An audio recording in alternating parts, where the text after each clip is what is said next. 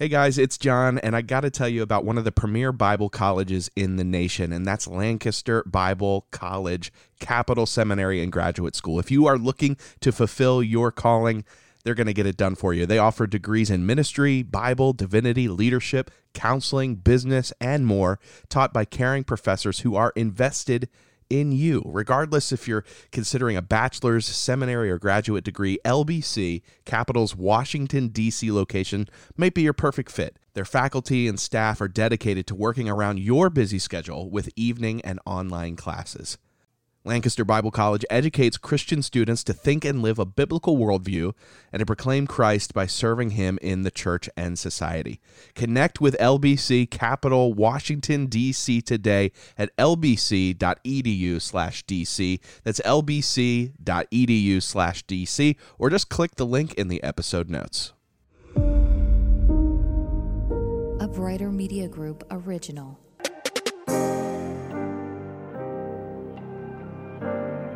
Hey guys, welcome to the Versed Podcast, a daily pursuit to become more perceptive to what the Bible says. And today we're going to be reading a selection of verses from John 4, really the story of the Samaritan woman. Let's dive into it.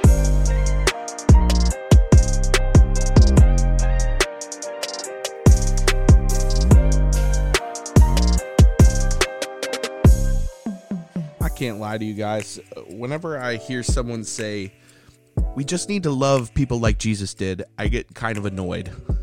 not because I'm against that idea, because more likely than not, it's generally used as a sentiment. Sentiment. One that uh, tends to be unbiblical, actually. Almost like it's used to avoid hard issues. We should love people like Jesus did, usually means be nice and don't ruffle any feathers. Don't be controversial.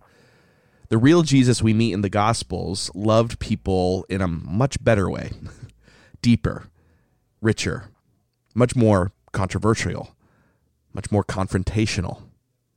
And today's passage is a great example of how Jesus loved people and teaches us much about how we can love them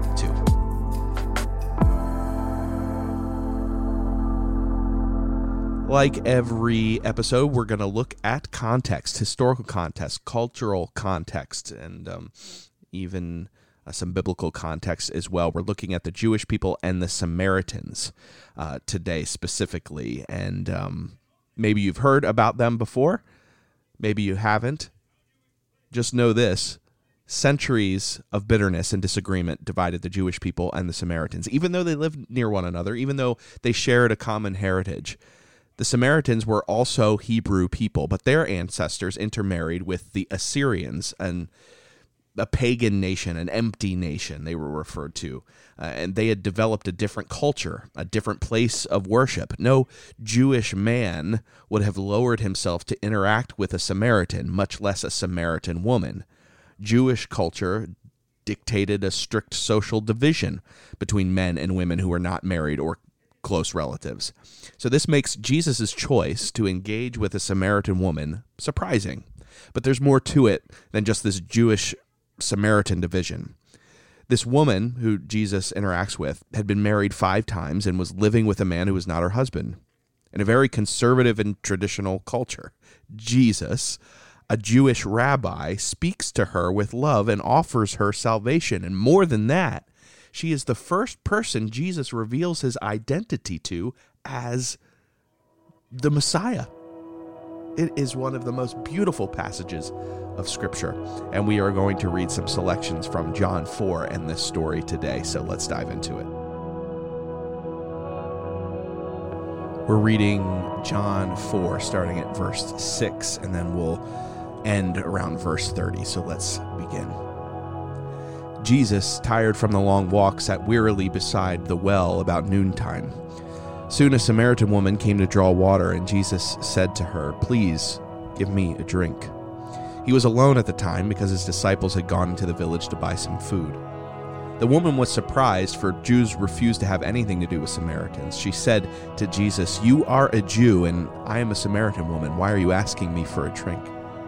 Jesus replied, if you only knew the gift God has for you and who you are speaking to, you would ask me, and I would give you living water. Those who drink the water I give will never be thirsty again. It becomes a fresh, bubbling spring within them, giving them eternal life. Please, sir, the woman said, give me this water, then I'll never be thirsty again, and I won't have to come here to get water. Go and get your husband, Jesus told her. I don't have a husband, the woman replied. Jesus said, You're right, you don't have a husband, for you have had five husbands, and you aren't even married to the man you are living with now. You certainly spoke the truth. The woman said, I know the Messiah is coming, the one who is called Christ. When he comes, he will explain everything to us. Then Jesus told her, I am the Messiah. Just then, his disciples came back. They were shocked to find him talking to a woman, but none of them had the nerve to ask, What do you want with her? Or why are you talking to her? The woman left her water jar beside the well and ran back to the village, telling everyone, Come and see a man who told me everything I ever did. Could he possibly be the Messiah? So the people came streaming from the village to see him.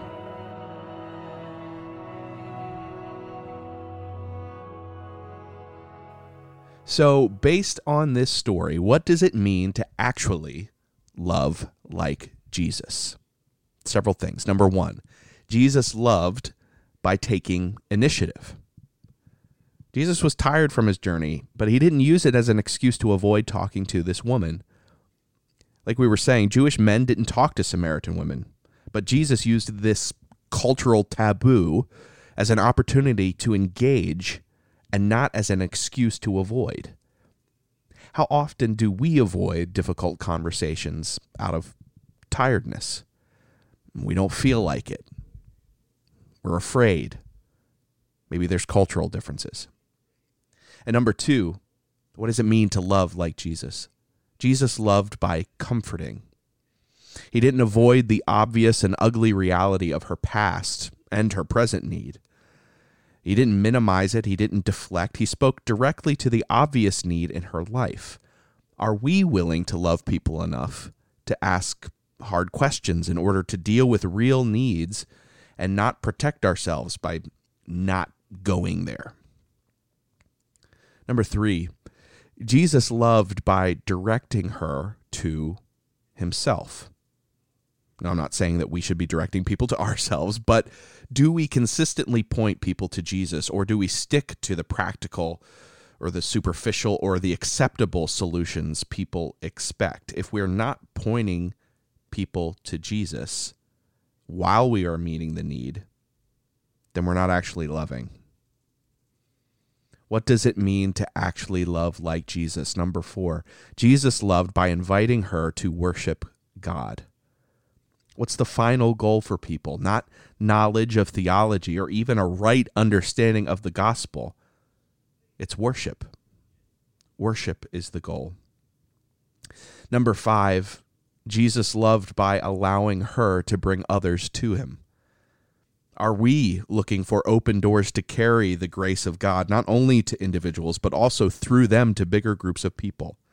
And lastly, how do we actually love like Jesus? Jesus loved by taking time out of his schedule. Jews did not like Samaritans, and I'm sure Jesus had other places to be and things to do. But he was delayed for two days, inconvenienced by love. So, can we just love people like Jesus did? I don't know. Christ like love is inconvenient, it's uncomfortable. It tells the truth, it crosses barriers, it confronts sin, it proclaims the gospel.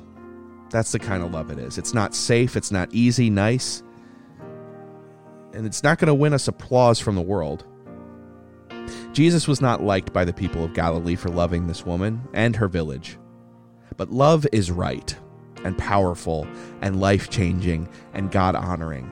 And that's why Jesus was committed to a life of love. And that's why we should be too.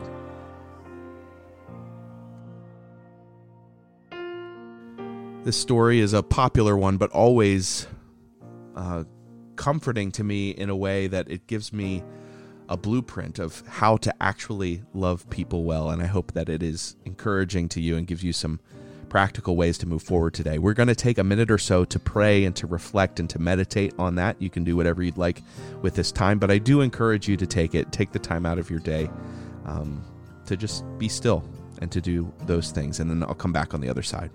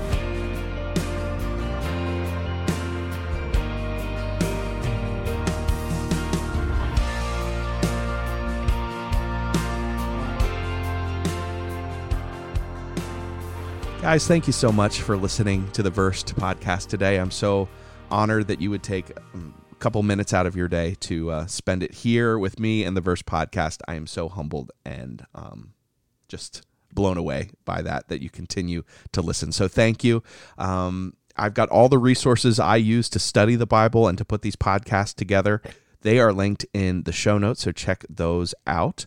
Uh, a link to my social media is there as well. Big things are coming as we close in on almost a year of doing the Versed podcast and over 200,000 downloads and counting. It's a beautiful thing at the time of recording. At least that's where we are at. If you wouldn't mind leaving a rating and a review on the podcast wherever you listen, that would be amazing. It helps more people discover it and builds context for them. Thank you so much, guys. I hope you can make hope louder today. We'll talk tomorrow. See you.